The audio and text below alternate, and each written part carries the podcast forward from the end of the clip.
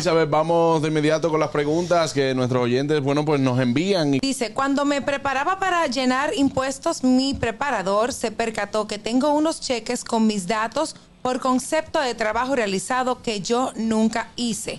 ¿Qué debo hacer en este caso?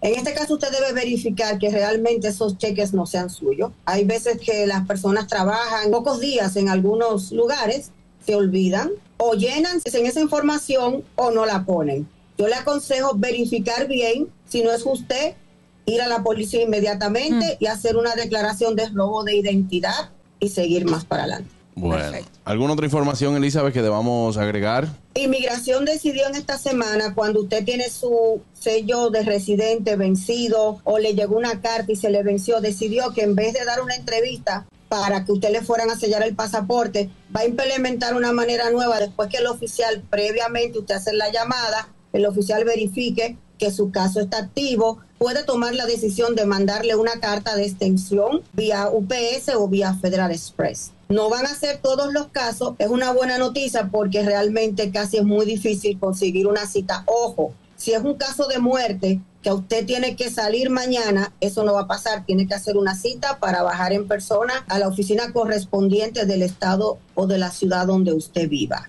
El gusto, el gusto de las 12.